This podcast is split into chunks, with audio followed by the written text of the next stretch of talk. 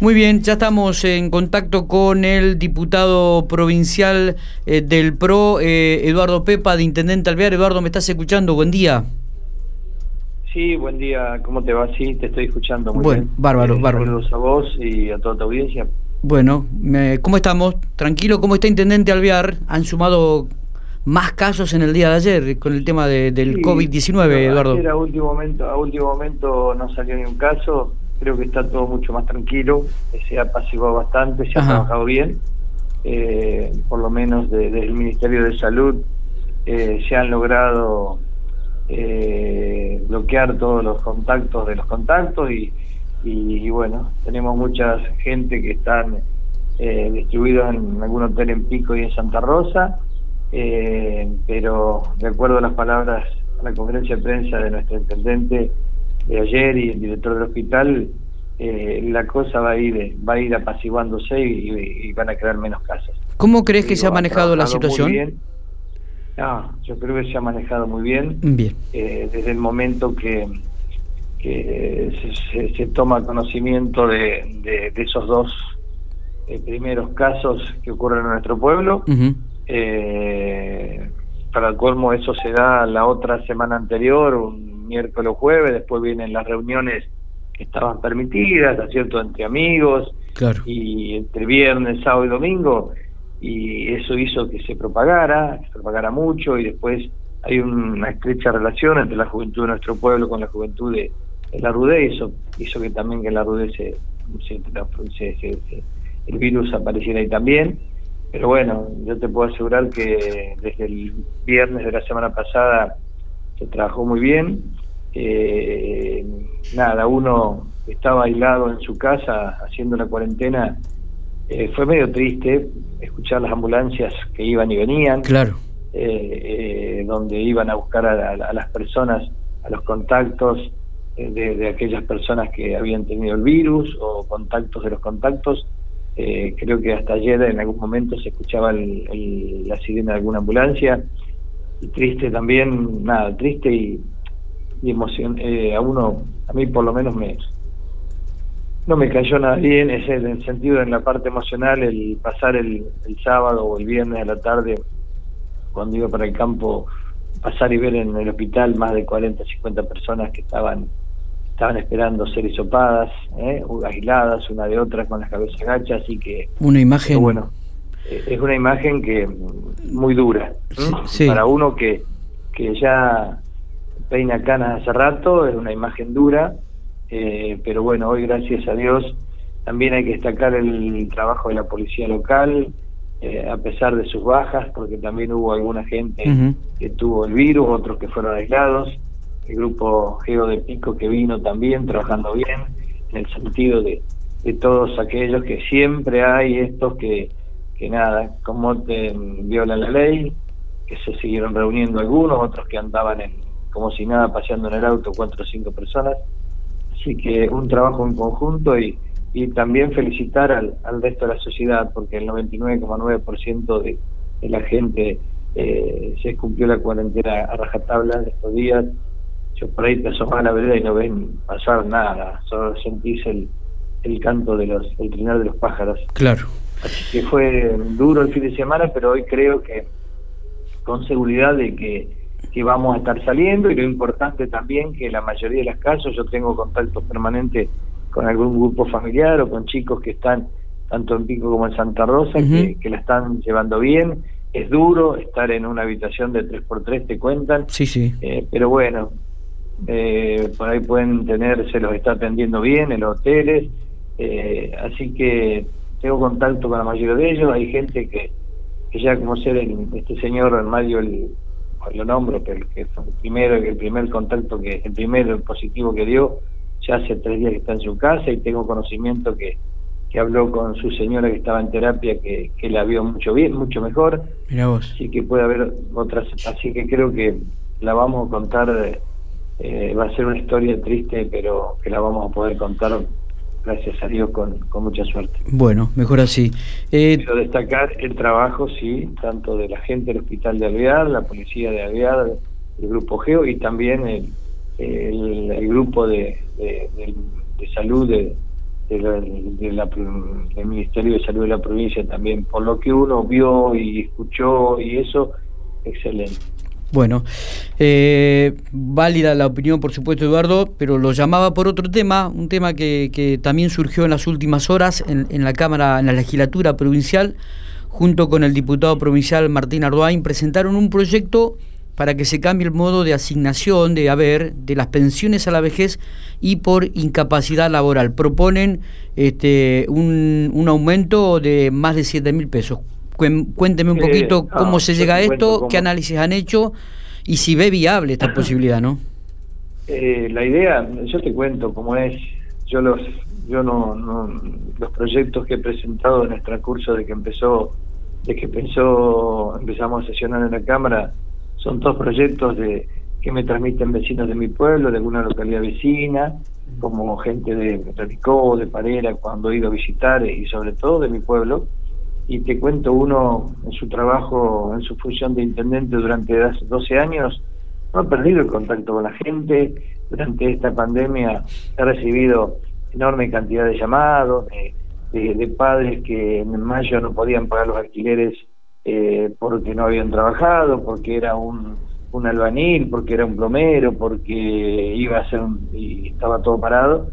Entonces hemos tenido, obvio, quiero dejar claro que, que no es ni una competencia con las autoridades municipales, al cual, las cuales también están trabajando muy bien, están llegando a la gente de la mejor manera posible. Pero bueno, eh, mi función como intendente, anduve en la calle 12 eh, años y bueno, dentro de, de, de, de, las inquietudes y dentro de, la, de por ahí de, las sí, de las inquietudes que tenían, se me dio allá, un, tenía la oportunidad de que me han llamado por teléfono eh, algunas eh, personas que, que, gozan de que tenían estas pensiones o que tienen estas pensiones provinciales. Sí, Y bueno, y que te decía, mira Eduardo, estamos cobrando siete mil pesos y, y nada nos alcanza para nada. Y para colmo, habían sacado los créditos que les descuentan dos mil y pico, pero bueno, eso es una cosa aparte.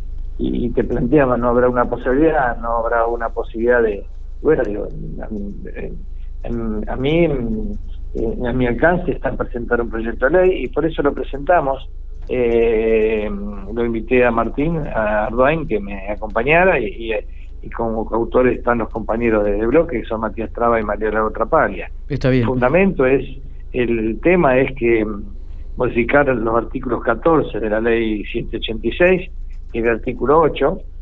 como saben ustedes, estas pensiones, eh, estas pensiones son eh, graciables, son pensiones a la vejez o por incapacidad laboral. Exactamente. Eh, pero para pero para eso deben tener determinados requisitos, como son de carecer bienes inmuebles, inmuebles que estén destinados a producir una renta o no percibir ingresos periódicos de ninguna naturaleza, de que sus familiares, eh, si tiene algún familiar eh, que, que, no, que no tenga familiares que los estén asistiendo. ¿Cuántas personas involucraría esta, e, estas pensiones? Más o menos debe andar en 1.400, por lo que los datos que sacamos nosotros, en el presupuesto de este año, el gobierno provincial tenía destinado más o menos 150 millones, a, los 7.900 pesos son más o menos 1.400 personas.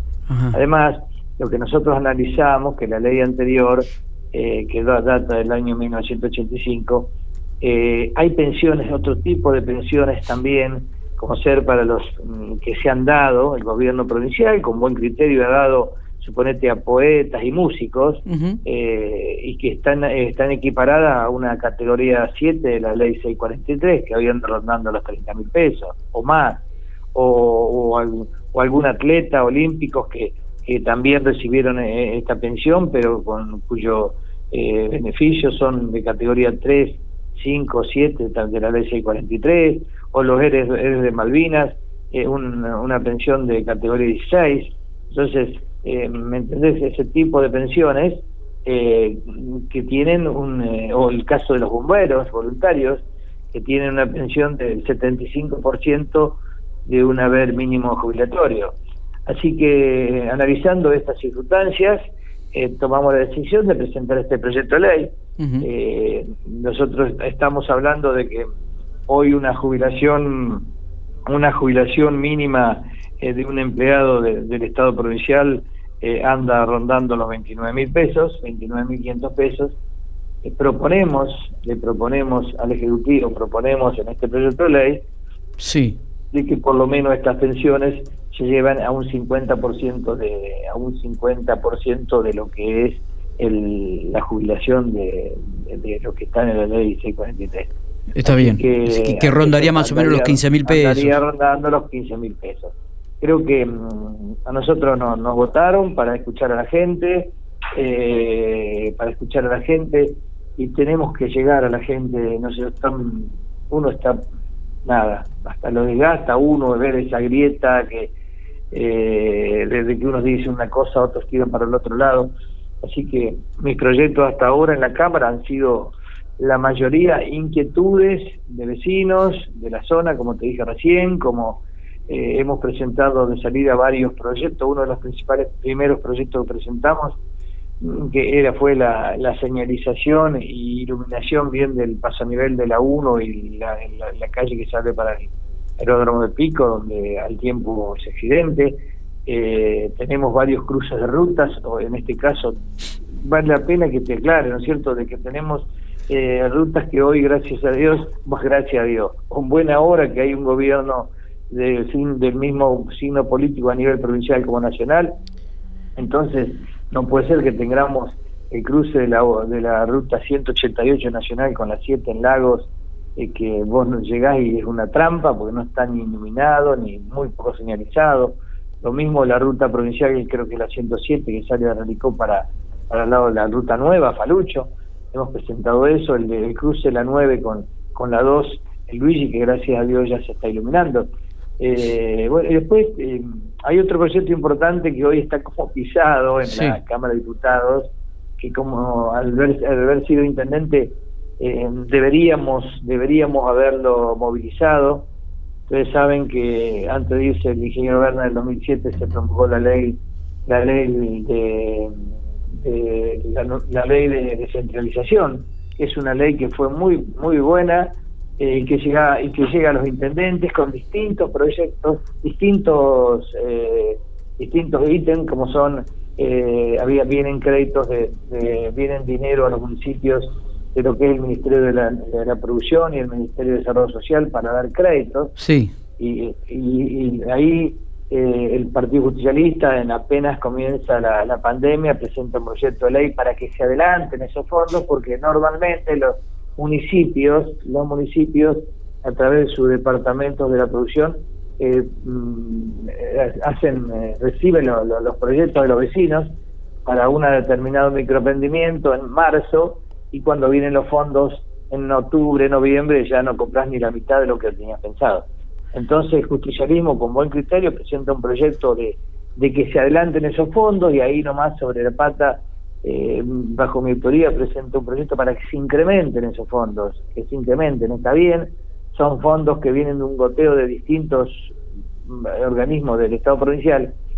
¿Y por qué lo presento? Porque, bueno, recibo la inquietud en los meses de la pandemia, eh, había muchos a muchos microemprendedores que, que no les llegó ninguna de las de, las ayudas de tanto del gobierno nacional o provincial porque porque eh, tuvieron que hacer unos trámites que eran engorrosos porque no les llegaba porque así que eh, pero también es un proyecto muy bueno porque además es una herramienta que tienen los intendentes que a través de estos fondos que están como te dije del año 2008 y que se y que a, través del recupero que tienen los municipios dando estos créditos que son a tasa cero créditos para comprar una motosierra para comprar una máquina de cortar pasto para comprar una una máquina de, hacer mezcla eh, para distintas actividades o, nosotros en Alvear sí, hoy con orgullo veo tenemos en Alvear una persona que fabrica aberturas de eh, este material nuevo como es que no lo tengo las aberturas nuevas que se PVC de PVC que arrancó con, con un lugarcito de 4x4, hoy tiene un, un galpón, una oficina y, y está haciendo, o sea, pero el empuje se lo dimos en su momento desde el municipio, ustedes no tienen idea la cantidad de, de, microemprendedores que pudieron iniciarse a través de estos fondos que vienen de la ley de centralización. Bueno. Entonces por eso pedimos ese incremento, eh, pero bueno, Eh, lo más importante es, ojalá se nos escuche, uno escuche siempre decir que, que la parte del otro puede hacer que, que en esta nos escuchen, porque pobre, una persona, eh, ya te digo, me ha tocado eh, recibir llamados telefónicos o cuando la pandemia lo permitió ir a visitarlos y nada. Y, no, no, eh, es, lo, es lógico. Lagrimeaban.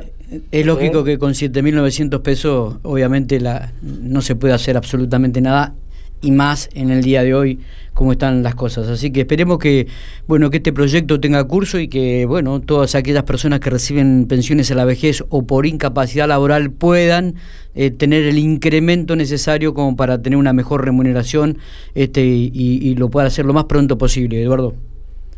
Dale, ojalá, ojalá que, que el trabajo de uno sirva para, como digo yo siempre, de nada sirve si no los diputados o los senadores a nivel nacional no llegamos con proyectos que con soluciones o a la gente. Eso es fundamental. Muchas gracias muchas gracias por estos minutos Eduardo. No gracias a vos un abrazo y, y saludo a la audiencia